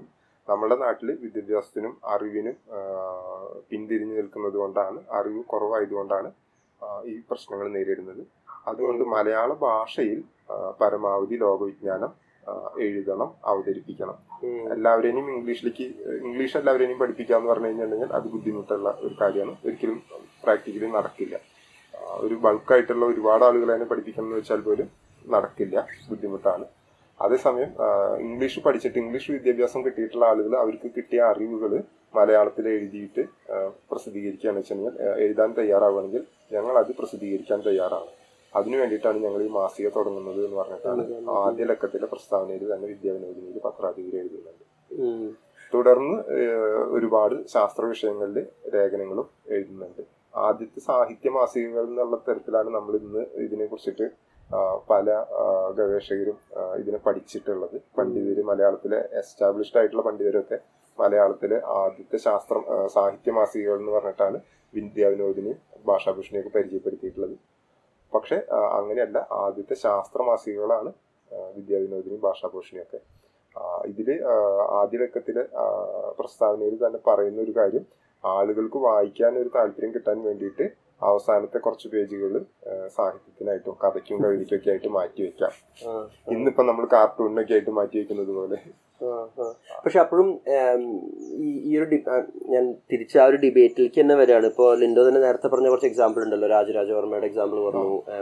അപ്പൊ അത് അവർ തമ്മിൽ തന്നെ ഭയങ്കര ഡിഫറൻസസ് ഉണ്ടായിരുന്നില്ല? ഇതിനെങ്ങനെ മുന്നോട്ട് കൊണ്ടുപോകണം എന്ന് പറഞ്ഞത്? ഇപ്പോൾ ജി അരുണിമയുടെ ഒരു പേപ്പർ ഇപ്പോൾ ഞാൻ വായിച്ച് എനിക്ക് ഓർമ്മയുണ്ട്. അതിൽ അവർ പറയണത് എന്താന്ന് പറഞ്ഞാൽ ഇപ്പോൾ ഈ രാജരാജവർമ്മ എന്ന് പറഞ്ഞത് ആളുടെ കുറച്ചും കൂടി ആർഗ്യുമെന്റ് സ്റ്റാൻഡർഡൈസ് ചെയ്യണം മലയാളത്തിന് എന്നതായിരുന്നു. അതായത് ഇംഗ്ലീഷ് പോലെ സ്റ്റാൻഡർഡൈസ് ചെയ്യണം. അതേസമയത്ത് മൂക്കോത്ത് കുമാരൻ ഓ ചന്തു മേനോൻ അങ്ങനെയുള്ളവരൊക്കെ പറഞ്ഞിരുന്നത് കുറേം കൂടി മലയാളത്തിന് പ്രാധാന്യം കൊടുക്കുക. മലയാള എന്ന് വെച്ചാൽ ഈ ഡയലക്റ്റുകളെ കുറച്ചും കൂടി ഇൻകോർപ്പറേറ്റ് ചെയ്തിട്ട് നമ്മൾ മലയാള ഭാഷയെ മുന്നോട്ട് കൊണ്ടുപോകാന്ന് പറഞ്ഞൊരു അപ്പൊ ആ ഒരു ഡിബേറ്റ് അവർ ആ സമയത്തുള്ള പലരും തമ്മിൽ തന്നെ നടന്നിരുന്നു എന്നാണോ അതിനർത്ഥം? ആ അത് മലയാളികളുടെ ഇടയിൽ ഡിബേറ്റ് ഉണ്ടായിരുന്നു എന്നുള്ളത് മാത്രമല്ല ഈവൻ മലയാളത്തിന് ആദ്യകാലത്ത് വ്യാക ആദ്യത്തെ വ്യാകരണങ്ങളും നിഘണ്ടുക്കളും എഴുതിയ ബെയിലിയും ഗുണ്ടട്ടും തമ്മിൽ തന്നെ ഈ ഡിബേറ്റ് ഉണ്ടായിരുന്നു. ഇപ്പോൾ പ്രാദേശിക ഭാഷകൾക്ക് വേണ്ടത്ര പ്രാധാന്യം ആ, ബെയിലി കൊടുത്തിട്ടില്ല എന്നുള്ളത് ഒരു വിമർശനമായിട്ട് ഗുണ്ടട്ട് പറയുന്നുണ്ട്. അദ്ദേഹത്തിന്റെ ഒരു കത്തിൽ ഇത് പറയുന്നുണ്ട്. ബെയിലിയുടെ ബൈബിൾ വിവർത്തനത്തിൽ കോട്ടയത്തുള്ള ഇപ്പോൾ ഒരു മിഡിൽ ക്ലാസ് എന്ന് പറയാവുന്ന തരത്തിലുള്ള സുറിയാനി ക്രിസ്ത്യാനികളുടെ ഭാഷയാണ് ഉപയോഗിച്ചിട്ടുള്ളത്. പക്ഷെ ഇദ്ദേഹം സേവനം ചെയ്യുന്ന തലശ്ശേരി ഭാഗത്തുള്ള ആളുകളുടെ ഭാഷ അതിൽ ഒട്ടും വന്നിട്ടില്ല. കേരളത്തിൽ മിക്കവാറും പല ഭാഗത്തുള്ള ആളുകളുടെ ഭാഷയും അതിൽ വന്നിട്ടില്ല. അതൊരു ശരിയായ പ്രവണതയല്ല. എന്ന് പറഞ്ഞുകൊണ്ട് എല്ലാ ആളുകൾക്കും സാധാരണക്കാർക്ക് മനസ്സിലാവുന്ന ഭാഷയിൽ വേണം ബൈബിൾ വിവർത്തനം ചെയ്യാൻ എന്ന് പറഞ്ഞിട്ട് ബെയിലിക്ക് വിമർശനമായിട്ട് ഗുണ്ടട്ട് തന്നെ ആ. പ്രാദേശിക ഭാഷകൾ തന്നെ വേണ്ടത്ര ഏഹ്, ഗൗനിച്ചിട്ടില്ല ഭാഷയുടെ രാഷ്ട്രീയത്തിനെ കുറിച്ചിട്ട് ഈ വിദേശ മിഷണറിമാർ തമ്മിൽ തന്നെ ഒരു പ്രശ്നമുണ്ട്. ഇവർ വ്യത്യസ്ത സഭകളായിരുന്നു എന്നുള്ളത് കൊണ്ടല്ല കാരണം സഭകളായിരുന്നു എന്നുള്ള തരത്തിൽ അവർ മതവിഷയത്തിൽ ഇവർ തമ്മിൽ അഭിപ്രായ വ്യത്യാസം ഉണ്ടെന്നുണ്ടെങ്കിലും ഭാഷയെ സംബന്ധിച്ച് കൂടുതൽ പഠനങ്ങൾ നടത്താനായിട്ട് ബ്രിട്ടീഷ് ഗവൺമെന്റിൽ നിന്നോ അല്ലെങ്കിൽ ഈസ്റ്റ് ഇന്ത്യ കമ്പനിയിൽ നിന്നോ കിട്ടുന്നതിനേക്കാൾ കൂടുതൽ ഈ സഭകൾ തമ്മിൽ പരസ്പരം സഹായിച്ചാൽ മാത്രമേ നിലനിൽക്കാൻ പറ്റുള്ളൂ എന്നുള്ളതുകൊണ്ട് ഈ ഒരു വിഷയത്തിൽ സഭകൾ തമ്മിൽ വളരെയധികം സഹകരണം ഉണ്ടായിരുന്നു. ഈ മതപരമായിട്ടുള്ള ശത്രുത മറന്നുകൊണ്ട് തന്നെ. അങ്ങനെ നിൽക്കുന്ന സമയത്താണ് ഭാഷയുടെ വിഷയത്തിൽ വളരെ കൈകോർത്തുകൊണ്ടുള്ള ഒരു സമീപനം നടത്തുന്ന സമയത്ത് തന്നെയാണ് ഈ ഒരു വിഷയത്തിൽ ജനങ്ങളുടെ ഭാഷേനെ ഡെയിലി ഉപയോഗിച്ചില്ല എന്ന് പറഞ്ഞിട്ടുള്ള ഒരു വിമർശനം ഉണ്ടാകുന്നത്. അപ്പൊ അതിൽ നിന്ന് തന്നെ അടുത്ത ചോദ്യം പറയണത് ഈ അങ്ങനെയാണെങ്കിൽ ഈ മോഡേണിറ്റി എന്ന് പറഞ്ഞ നമ്മൾ മലയാള മലയാള ഭാഷയിലേക്കുള്ള ഡെമോക്രറ്റൈസേഷൻ നടന്നു എന്ന് നമ്മളിപ്പോ സംസാരിച്ചല്ലോ പക്ഷെ അതിന്റെ കൂടെ തന്നെ ഇപ്പോൾ ലിൻഡോ പറഞ്ഞ പോലെ അതിന്റെ കൂടെ തന്നെ വന്നതാണ് ഒരു സ്റ്റാൻഡർഡൈസേഷൻ എന്ന് പറയുന്നത്. നമ്മൾ ഈ മോഡേൺ കേരളത്തിൽ ഉപയോഗിക്കുന്ന മലയാളത്തിന് ഒരു ഒരു സർട്ടൻ കൈൻഡ് ഓഫ് സ്റ്റാൻഡർഡൈസേഷനും ഈ കാലത്ത് തന്നെയല്ല വന്നിരുന്നത്? ഇതിലൊരു സംസ്കൃതത്തിന് പ്രാധാന്യമുള്ള ഒരു സ്റ്റാൻഡർഡൈസേഷൻ ഉണ്ട്. രണ്ട് തരത്തിലുള്ള ഒരു സ്റ്റാൻഡർഡൈസേഷൻ വരുന്നുണ്ട്. ഒന്ന് ഈ മൂർക്കത്ത് കുമാരനും ഇതുപോലെയുള്ള എന്താ പറയുക മധ്യവർഗത്തിൽപ്പെട്ടിട്ടുള്ള ആളുകൾ പല ആളുകളും വാദിച്ച് സ്ഥാപിച്ചെടുത്തിട്ടുള്ളൊരു ആധുനികതയുണ്ട് അത് ഈ വിദ്യാവിനോദിനി പത്രാധിപരുടെ ആദ്യലക്കം പ്രസ്താവനയിൽ നമുക്ക് കാണാം. നമ്മളുടെ ജനങ്ങൾക്ക് എന്താ പറയുക സാംസ്കാരികമായിട്ടും ഭൗതികമായിട്ടും സാമ്പത്തികമായിട്ടും എല്ലാ അർത്ഥത്തിലും നമുക്ക് വളർച്ച ഉണ്ടാവണമെന്നുണ്ടെങ്കിൽ നമ്മളുടെ ഭാഷയിൽ വിജ്ഞാനം ഉണ്ടാവണം. എല്ലാ ആളുകൾക്കും ശാസ്ത്രീയമായിട്ടുള്ള അറിവുകളും സാമൂഹികമായിട്ടുള്ള അറിവുകളും ഉണ്ടാവണം. പഴയ വിശ്വാസങ്ങളുടെയും ആചാരങ്ങളുടെയും ഫോളോ ചെയ്തുകൊണ്ടുള്ള ഒരു ജീവിതം പോരാ. ആധുനികമായിട്ടുള്ള ഒരു ജീവിതം വേണം. എന്നാൽ മാത്രമേ നമുക്ക് പുരോഗതി ഉണ്ടാവുകയുള്ളൂ. സാമ്പത്തികമായിട്ട് പോലും ഉന്നമനം ഉണ്ടാവുന്നുണ്ടെങ്കിൽ വിജ്ഞാനം വേണം എന്നുള്ളൊരു തിരിച്ചറിവിന്റെ മേലെ ആളുകളെ അറിവുള്ളവരാക്കാൻ വേണ്ടിയിട്ട് എഴുതുക മലയാളത്തിനെ ശക്തിപ്പെടുത്തുക എന്നുള്ളത് ഒരു ഇത്. മറ്റൊന്ന് മലയാളം മാത്രം മോശമല്ല. ഇംഗ്ലീഷുകാർക്ക് എതിരെയുള്ള ഒരു സംഭവം. അപ്പം മലയാളത്തിന് ഇംഗ്ലീഷിൽ മാത്രമല്ല അറിവ് മലയാളത്തിലും ഒരു അറിവുണ്ട് എന്ന് പറയുന്ന ഒരു രാഷ്ട്രീയം. അപ്പോൾ അങ്ങനെ പറയണമെന്ന് വെച്ചിട്ടുണ്ടെങ്കിൽ യൂറോപ്യൻ വിജ്ഞാനം മാത്രമല്ല യൂറോപ്യന്മാർ വലിയ പണ്ഡിതരാണെന്നോ അല്ലെങ്കിൽ അവർ നമ്മളുടെ മേലെ അധികാരം കാണിക്കേണ്ട. നമ്മളും മോശക്കാരല്ലാത്ത മോശമല്ലാത്ത ഒരു പാരമ്പര്യവും വൈജ്ഞാനിക പാരമ്പര്യവും നമുക്കുമുണ്ട് എന്ന് പറഞ്ഞുകൊണ്ടുള്ളത്. അങ്ങനെ വരുന്ന സമയത്ത് മലയാളത്തിൽ അറിവുണ്ട് എന്ന് പറയാനായിട്ട് പറ്റില്ല. കാരണം മലയാളത്തിലായാലും തമിഴിലായാലും ഒരുപാട് ആ, ഇപ്പൊ എന്താ പറയാ സാങ്കേതികമായിട്ടുള്ള കാര്യങ്ങളെ കുറിച്ചിട്ട് ടെക്നിക്കൽ നോളജ് ബേസ് ചെയ്തിട്ടുള്ള പുസ്തകങ്ങൾ വളരെ കുറവാണ്. സാഹിത്യ പുസ്തകങ്ങളും വളരെ കുറവാണ്. ഈ പുസ്തകങ്ങളെല്ലാം ഇഷ്ടംപോലെ ഉള്ളത് ഇന്ത്യൻ ഭാഷകളിൽ സംസ്കൃതത്തിൽ ആണ്. ധാരാളം ഉള്ളത്. ഇപ്പോൾ സാങ്കേതിക ഗ്രന്ഥങ്ങൾ ഇപ്പോൾ വൈജ്ഞാനിക ഗ്രന്ഥം നമുക്ക് ഇന്നത്തെ അർത്ഥത്തിൽ നമുക്ക് പറയാനായിട്ട് പറ്റില്ല ശാസ്ത്ര ഗ്രന്ഥം ഒന്നും പറയാൻ പറ്റില്ല. പുള്ളൂരിന്റെ ഒക്കെ എഴുത്തിൽ ശാസ്ത്ര ഗ്രന്ഥങ്ങൾ എന്നുള്ള ടേമാണ് ഉപയോഗിച്ചിട്ടുള്ളത്. അത് ഈ ഒരു പൊളിറ്റിക്സ് അതിന്റെ ഉള്ളിലുള്ളത് കൊണ്ടാണ്. ആ, ഒരു രീതിയിൽ അന്ന് ശാസ്ത്രം എന്ന് അവർ പറയാൻ കാരണം ഇംഗ്ലീഷിൽ മാത്രമല്ല വിജ്ഞാനം ഉള്ളത് നമ്മളുടെ നാട്ടിലും വിജ്ഞാനം ഉണ്ട് എന്ന് സ്ഥാപിക്കാൻ വേണ്ടിയിട്ടാണ്. അപ്പൊ അതിന് ഇവർ ഉയർത്തിപ്പിടിച്ചിട്ടുള്ള ഒരു ഭാഷയാണ് സംസ്കൃതം. ഇപ്പൊ സംസ്കൃതത്തിൽ കുറെ ആചാര്യന്മാരുണ്ട്. മലയാളത്തിൽ ഇപ്പൊ മലയാള ഭാഷയെ പരിഷ്കരിക്കാൻ നമുക്ക് എന്തൊക്കെ ചെയ്യണം? ഇംഗ്ലീഷിലുള്ള അറിവുകൾ മലയാളത്തിലേക്ക് ട്രാൻസ്ലേറ്റ് ചെയ്യണം എന്നുള്ളതാണ് സി പി എച്ച് മേനോന്റെ ആ സമയത്തുള്ള ഒരു ജനകീയമായിട്ടുള്ള ഒരു ബദൽ മുന്നോട്ട് വെച്ചിട്ടുള്ള ഒരു ജനാധിപത്യത്തിന് വേണ്ടിയിട്ട് വാദിച്ച ആളുകളുടെ വാദം. അതേസമയം മലയാളത്തിനെ എങ്ങനെ പരിഷ്കരിക്കാം കേരളത്തിനെ എങ്ങനെ പ്രബുദ്ധമാക്കാം എന്നുള്ളതിന് എന്താ പറയുക സംസ്കൃതത്തിലൂടെ സംസ്കൃത പുസ്തകങ്ങൾ പരമാവധി മലയാളത്തിലേക്ക് വിവർത്തനം ചെയ്യുന്നതിലൂടെ സംസ്കൃത അറിവ് ഇവിടെ വ്യാപിപ്പിക്കുന്നതിലൂടെ കേരളത്തിന് ഒരു എന്താ പറയുക പുരോഗതി ഉണ്ടാവും. ഇംഗ്ലീഷിൽ മാത്രമല്ല അറിവ് മലയാളത്തിലും അല്ല സംസ്കൃതത്തിലും അറിവുണ്ട്. സംസ്കൃതത്തിലെ അറിവും മലയാളത്തിലേക്ക് ഉപയോഗപ്പെടുത്തണം. എന്നുള്ളൊരു വാദം ആ സമയത്ത് തന്നെ വരുന്നുണ്ട്. ഇതിന്റെ ഒരു എന്താ പറയാ ഫോളോവേഴ്സ് അല്ലെങ്കിൽ എന്താ പറയാ അതിന്റെ ഒരു പരിഷ്കരിച്ച രൂപമാറ്റം വന്നിട്ടുള്ള രൂപങ്ങളാണ് ഇന്ന് കേരളത്തിൽ പല കാര്യങ്ങളിലും കാണുന്നത്. അല്ലെങ്കിൽ എന്താ പറയാ ഒരു പാൻ ഇന്ത്യ തലത്തിൽ തന്നെ നമുക്ക് കാണാം. എന്താ പറയാ സയൻസും ഇതൊക്കെ യൂറോപ്പിൽ മാത്രമല്ല ഇന്ത്യയിൽ പണ്ട് സയൻസ് ഉണ്ടായിരുന്നു. ഇന്ത്യയിൽ പണ്ട് പ്ലാസ്റ്റിക് സർജറി ഉണ്ടായിരുന്നു എന്നൊക്കെ പറയുന്ന ആ- ഒരു തോട്ട് അന്നുണ്ട്. അതാണ് ഞാൻ ചോദിച്ചു വരാതിരുന്നത് ആക്ച്വലി അതായത് അന്നും ഈ പറഞ്ഞ പോലെ ഒരു റിലീജിയസ് റിവൈവലിസം പാൻ ഇന്ത്യ ലെവലിൽ കാണുന്നുണ്ടല്ലോ. നമ്മുടെ. ഈ ഏർലി ലേറ്റ് നയന്റീൻ സെഞ്ചുറി ഒക്കെ ആകുമ്പോഴത്തേക്കും ഇന്ത്യൻ ലെവലിൽ തന്നെ നാഷണലിസ്റ്റിക് മൂവ്മെന്റിന് വേണ്ടിയിട്ട് നമ്മുടെ ഇന്ത്യൻ ഹെറിറ്റേജ് അല്ലെങ്കിൽ ഇന്ത്യൻ കൾച്ചേഴ്സിനെ അപ്പൊ അതിന്റെ ഒരു ഭാഗം കാരണം അതിന്റെ നമ്മൾ പൊതുവെ പറയുമ്പോൾ അതിന്റെ ഒരു റിഫ്ലക്ഷൻ കേരളത്തിൽ പൊതുവെ അധികം ഉണ്ടായിട്ടില്ല. ഇപ്പോ ചട്ടമ്പി സ്വാമികൾ പോലുള്ള ചില ആൾക്കാരിൽ അല്ലാണ്ട് ഒരു റിലീജിയസ് എലമെന്റ് നാഷണലിസ്റ്റിക് മൂവ്മെന്റിൽ വന്നിട്ടില്ല എന്നതാണ് പബ്ലിക്ലി അങ്ങനെ ഒരു ധാരണ ആളുകളുടെ ആളുകളുടെ ഉള്ളിലുണ്ടെങ്കിലും എന്താ പ്രകടമായിട്ട് ഈ തരത്തിലുള്ള എന്താ പറയുക ഹിന്ദിയിലോ ഒക്കെ നോർത്ത് ഇന്ത്യയിലെ ആളുകൾ പറഞ്ഞിരുന്ന പോലത്തെ സ്വാമി ദയാനന്ദ സരസ്വതി ഈ ഒരു ആര്യ സമാജം അങ്ങനെയൊക്കെ തുടങ്ങിയിട്ടുള്ള പ്രകടമായിട്ട് ഇങ്ങനെ ഒരു വാദം ഇവിടെ എന്താ പറയുക ഓപ്പൺ ആയിട്ട് പറഞ്ഞിട്ടില്ലെങ്കിലും വരികൾക്കിടയിലൂടെ വായിക്കുകയാണെങ്കിൽ അവരുടെ ഉള്ളിൽ ഇവർ ചെയ്യുന്ന പ്രവൃത്തികളിൽ ഇവരും എന്താ പറയുക സാഹിത്യത്തിനെ കുറിച്ചിട്ട് ഇവർ എഴുതുന്ന എഴുത്തുകളിൽ അല്ലെങ്കിൽ ശാസ്ത്രത്തിനെ കുറിച്ചിട്ട് ഇവർ എഴുതുന്ന എഴുത്തുകളിൽ ആ എഴുത്തുകൾ വായിച്ചു കഴിഞ്ഞാൽ അതിന്റെ ഉള്ളിൽ ഈ ഒരു പൊളിറ്റിക്സ് നമുക്ക് കാണാനായിട്ട് പറ്റും. അപ്പോൾ വിജ്ഞാനം യൂറോപ്പിൽ നിന്ന് മാത്രമല്ല നമ്മളുടെ സംസ്കൃതത്തിലും ഉണ്ട് എന്ന് പറയുന്ന ആ പറച്ചിലിൽ ഈ ഒരു പൊളിറ്റിക്സ് ഉണ്ട്. സ്പെസിഫിക് എക്സാമ്പിൾസ് സ്പെസിഫിക് ആയിട്ട് കുറെ കാര്യങ്ങളുണ്ട്. ഇപ്പോൾ സാഹിത്യത്തിന് നിരൂപണം ചെയ്യുന്നതിന് സി പി അച്യുതമേനോനായി ഉപയോഗിക്കുന്ന ഒരു മാർഗം. ആ, ഇപ്പോ യൂറോപ്യൻ സാഹിത്യ നിയമങ്ങൾ ഇപ്പോൾ ആധുനിക സാഹിത്യത്തിന്റെ ഇപ്പൊ പഴയ അരിസ്റ്റോട്ടലിന്റെ സോക്രട്ടീസിന്റെ ഒന്നല്ല ആധുനികമായിട്ടുള്ള സാഹിത്യ നിയമങ്ങൾ വെച്ചുകൊണ്ട് അല്ലെങ്കിൽ എന്താ അതിന്റെ മാനദണ്ഡങ്ങൾ വെച്ചുകൊണ്ട് സാഹിത്യകൃതിയെ വിലയിരുത്തുകയാണ് ചെയ്യുന്നത്. പക്ഷെ പക്ഷേ ഇത് നേരിട്ട് പറയാനായിട്ട് എല്ലാ സമയത്തും പറ്റുന്നില്ല. അപ്പോൾ ഇത് പറയാൻ വേണ്ടിയിട്ട് ഉപയോഗിക്കുന്ന ടെക്നിക്കൽ വാക്കുകൾ നമ്മളുടെ ഇന്ത്യൻ സാഹിത്യ വിമർശന ഗ്രന്ഥങ്ങളിൽ നിന്ന് ഇപ്പോൾ രസം ധ്വനി വക്തോക്തി തുടങ്ങിയിട്ടുള്ള പുസ്തകങ്ങളിൽ നിന്ന് എടുത്തിട്ടുള്ളതാണ്. ഇത് ഇങ്ങനെ തന്നെ ടൈറ്റിൽ കൊടുത്തിട്ട് വിദ്യാവിനോദിനിയിലും ഭാഷാഭൂഷണിയിലും വിശദീകരിക്കുന്നുണ്ട്. പക്ഷെ ആ ലേഖനങ്ങൾ വായിച്ചു കഴിഞ്ഞിട്ടുണ്ടെങ്കിൽ നമുക്കറിയാം രസം എന്ന് പറഞ്ഞിട്ട് ഒരു ടൈറ്റിലിൽ ഒരു ലേഖനം ഉണ്ടാകും രസം എങ്ങനെ ഉണ്ടാവുന്നത് എങ്ങനെയാണ് ആളുകളെ രസിപ്പിക്കേണ്ടത് എന്ന് ചോദിച്ചു കഴിഞ്ഞിട്ടുണ്ടെങ്കിൽ അതിന്റെ ഉത്തരം ഒരു ആധുനിക മായിട്ടുള്ള ഒരു എന്താ പറയുക ആധുനിക സാഹിത്യത്തിന്റെ അല്ലെങ്കിൽ ഒരു ആധുനിക മാനവികതയുടെ സ്ഥലത്താണ് കൊണ്ടുവന്നിട്ട് കാര്യങ്ങൾ അവസാനിപ്പിക്കുക. പക്ഷെ സാങ്കേതിക പദങ്ങളും വാക്കുകളൊക്കെ നിർവചിക്കുന്ന സ്ഥലത്തൊക്കെ ഈ സംസ്കൃത പദങ്ങളാണ് എടുത്തിട്ടുള്ളത്. പക്ഷെ പിന്നീട് വന്നിട്ടുള്ള ചന്ദ്രിക തുടങ്ങിയിട്ടുള്ള ആര്യ സിദ്ധാന്ത ചന്ദ്രിക പിന്നെ അങ്ങനെയുള്ള കുറെ മാസികകളുണ്ട്. ഇപ്പൊ മംഗളോദയം അങ്ങനെയൊക്കെയുള്ള മാസികകൾ നമ്പൂതിരിമാരെയും സംസ്കൃത ഭാഷയെയും പ്രൊമോട്ട് ചെയ്യുക. ഹിന്ദു ആചാരങ്ങൾ പ്രൊമോട്ട് ചെയ്യുക. ഇങ്ങനെയൊക്കെയുള്ള ലക്ഷ്യം പ്രഖ്യാപിതമായിട്ട് വെച്ചുകൊണ്ട് ഇന്ത്യൻ കൾച്ചർ പ്രൊമോട്ട് ചെയ്യുക എന്നുള്ളതൊക്കെ ലക്ഷ്യമാക്കി വെച്ചുകൊണ്ട് കുറെ മാസികകളും പത്രങ്ങളും അന്ന് രംഗത്ത് വരുന്നുണ്ട്. ഇവർ ഡയറക്ട്ലി തന്നെ ഇന്ത്യൻ കൾച്ചറിനെയും ഇന്ത്യൻ സാഹിത്യ പാരമ്പര്യത്തിനും ഇന്ത്യൻ വിജ്ഞാനത്തിന് വിജ്ഞാനം എന്ന് പറയുന്നത് ഈ വേദങ്ങൾ ഇതിഹാസങ്ങൾ അങ്ങനെയുള്ള സാധനങ്ങൾ തന്നെ ഇത് പ്രൊമോട്ട് ചെയ്തുകൊണ്ട് തന്നെയാണ് എഴുതുന്നത്. അപ്പൊ ഇത്രയും ആക്റ്റീവ് ആയിട്ടുള്ള ഒരു അറ്റംപ്റ്റ് ഈ പറഞ്ഞ ലിറ്റററി പബ്ലിക് സ്ഫിയറിൽ നടക്കുന്നുണ്ടെങ്കിൽ അത് എന്തുകൊണ്ട് പൊതുമണ്ഡലത്തിൽ അങ്ങനെ കേരളത്തിൽ അധികം റിലീജിയസ് റിവൈവലിസം റിഫ്ലക്റ്റ് ആയില്ല?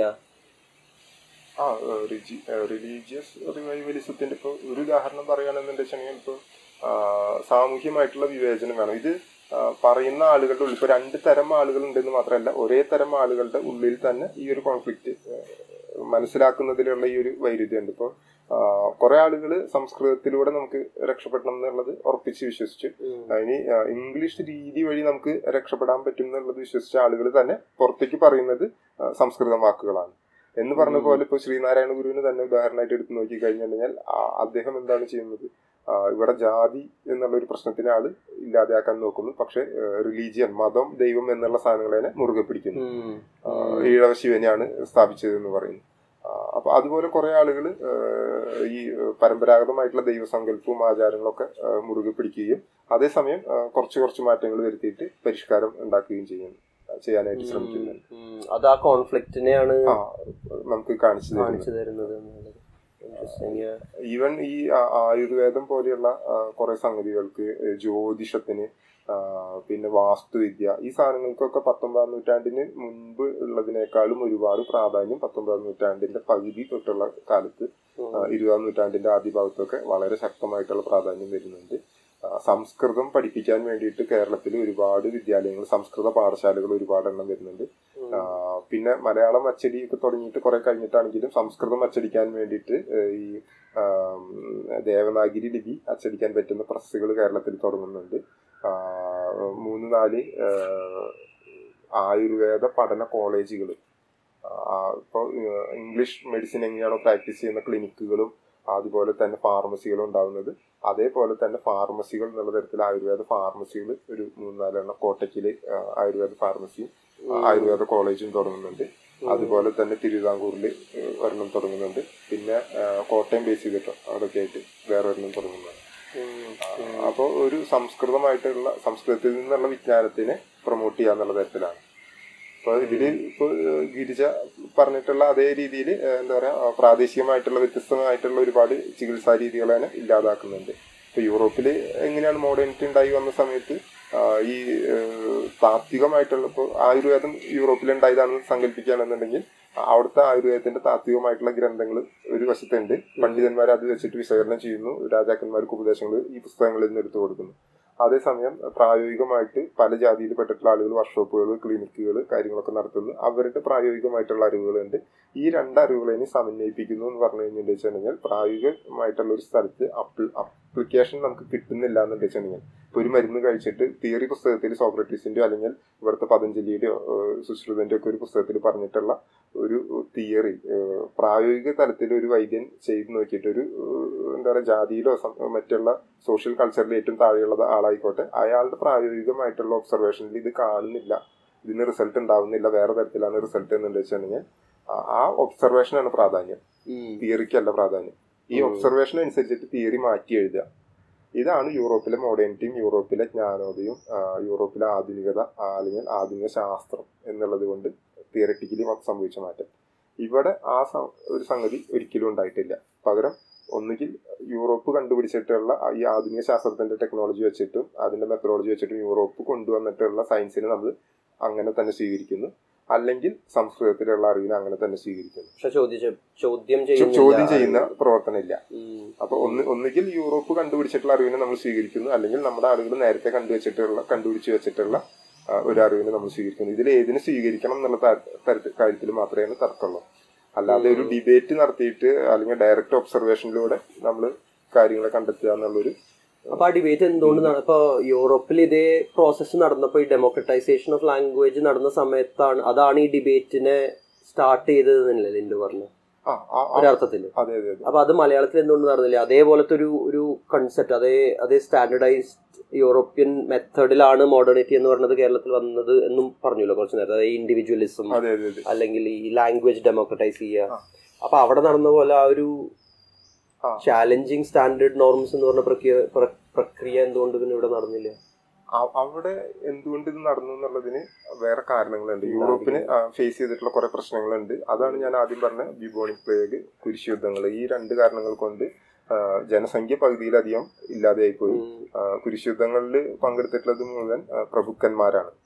നൈറ്റുകൾ എന്ന് പറയും ആ, നൈറ്റുകൾ എന്ന് പറഞ്ഞു കഴിഞ്ഞാൽ നമ്മുടെ അവിടുത്തെ നായർ പ്രമാണികൾ എന്ന് പറഞ്ഞ അവസ്ഥയിലുള്ള ആളുകളാണ്. അവരുടെ കയ്യിലാണ് അവരുടെ അധികാരത്തിന്റെ കീഴിലാണ് അവരുടെ ഉടമസ്ഥതയിലാണ് ഭൂസ്വത്ത് മുഴുവൻ ഉള്ളത്.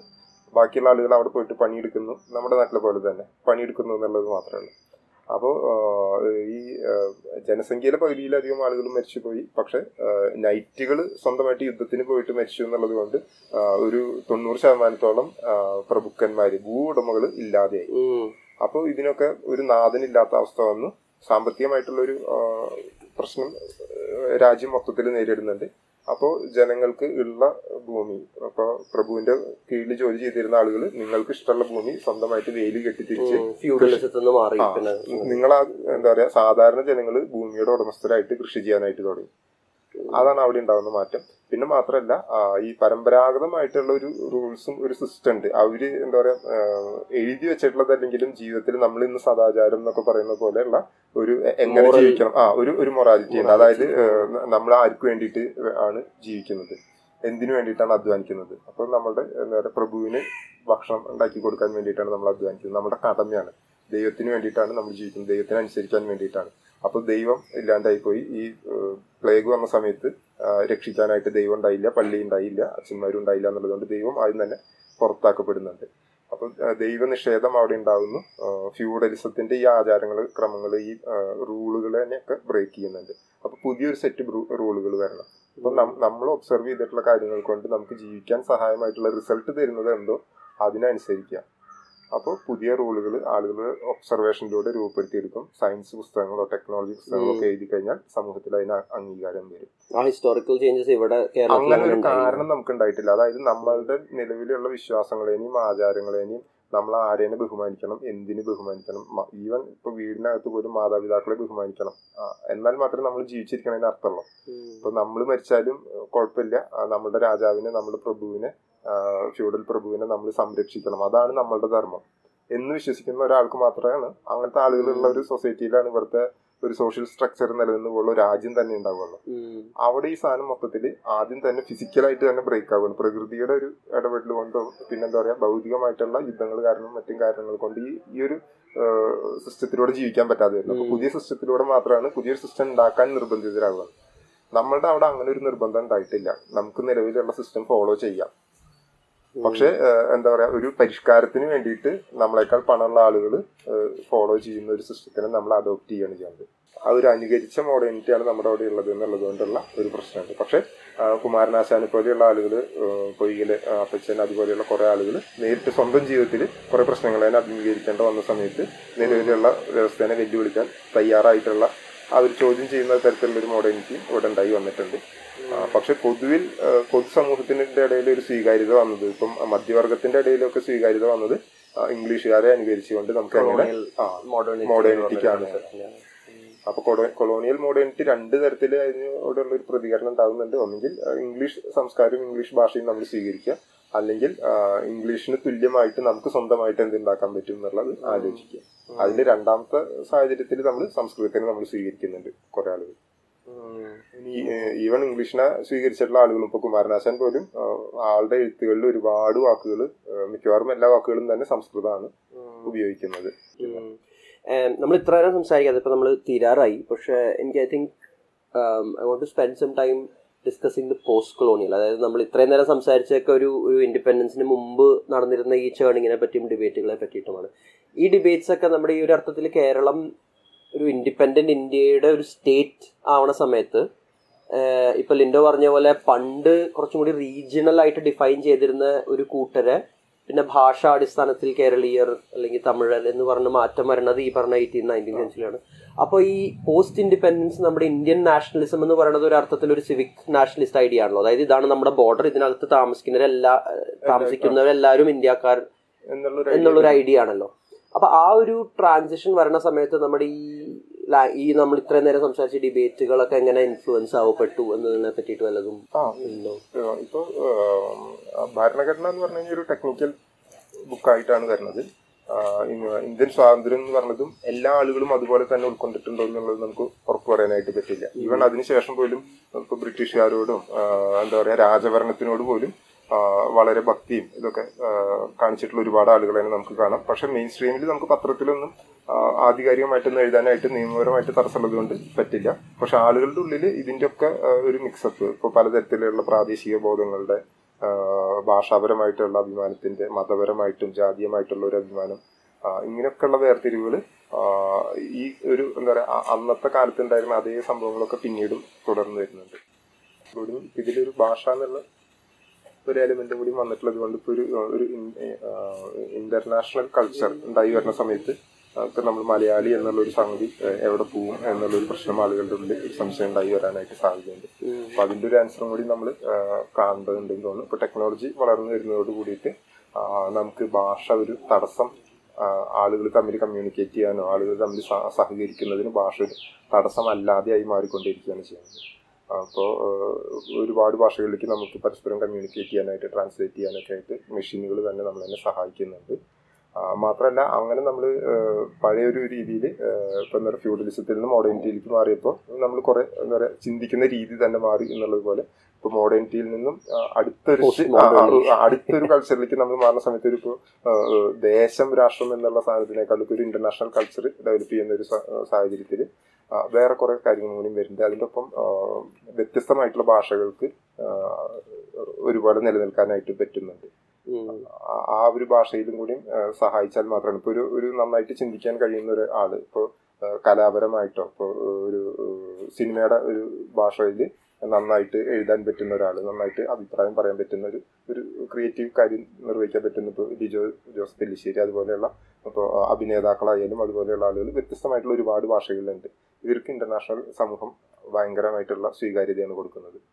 അതിന്റെ കാരണം നമ്മളുടെ ഇപ്പോൾ ഒരാൾ ഇംഗ്ലീഷ് കൾച്ചറിലേക്കോ അല്ലെങ്കിൽ എന്താ പറയുക ഒരു ഇന്റർനാഷണൽ ഭാഷ എന്നുള്ള തരത്തിലുള്ള ഒരു ആ ഒരു ഭാഷയുടെയും കൾച്ചറിന്റെ ഉള്ളിലേക്ക് വന്നാൽ മാത്രം അയാൾ പ്രൊഡക്റ്റീവ് ആവുക എന്നുള്ളതായിരുന്നു പത്തൊമ്പതാം നൂറ്റാണ്ടിലും ഇരുപതാം നൂറ്റാണ്ടിലും ഒരു ഒരു എന്താ പറയുക ബൈലോ എന്ന് പറയുന്നത്.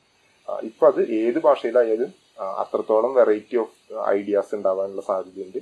ആ ഐഡിയാനെ പിന്നെ നമുക്ക് ഇംഗ്ലീഷിലേക്കോ വേറെ ഏത് ഭാഷയിലേക്കും വേണമെങ്കിൽ ട്രാൻസ്ലേറ്റ് ചെയ്തെടുക്കാം. അപ്പോൾ പല ഭാഷകളിലുള്ള ചിന്തകളും എഴുത്തിനും ക്രിയേറ്റിവിറ്റിനും ഈവൻ സയന്റിഫിക് ആയാലും ആർട്ട് പരമായിട്ടുള്ളതായാലും പൊളിറ്റിക്സ് ആയാലും എല്ലാത്തിനും പ്രൊമോട്ട് ചെയ്യുന്ന ഒരു കൾച്ചറാണ് ഇനി ഉണ്ടായി വരാനുള്ള Right.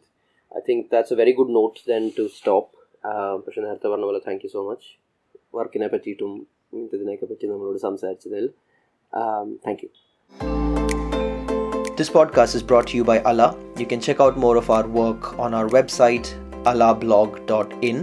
In this season of our podcast, we're specifically looking at questions of Kerala modernity. Please follow us so you can be notified of our next episode. Thank you so much for listening.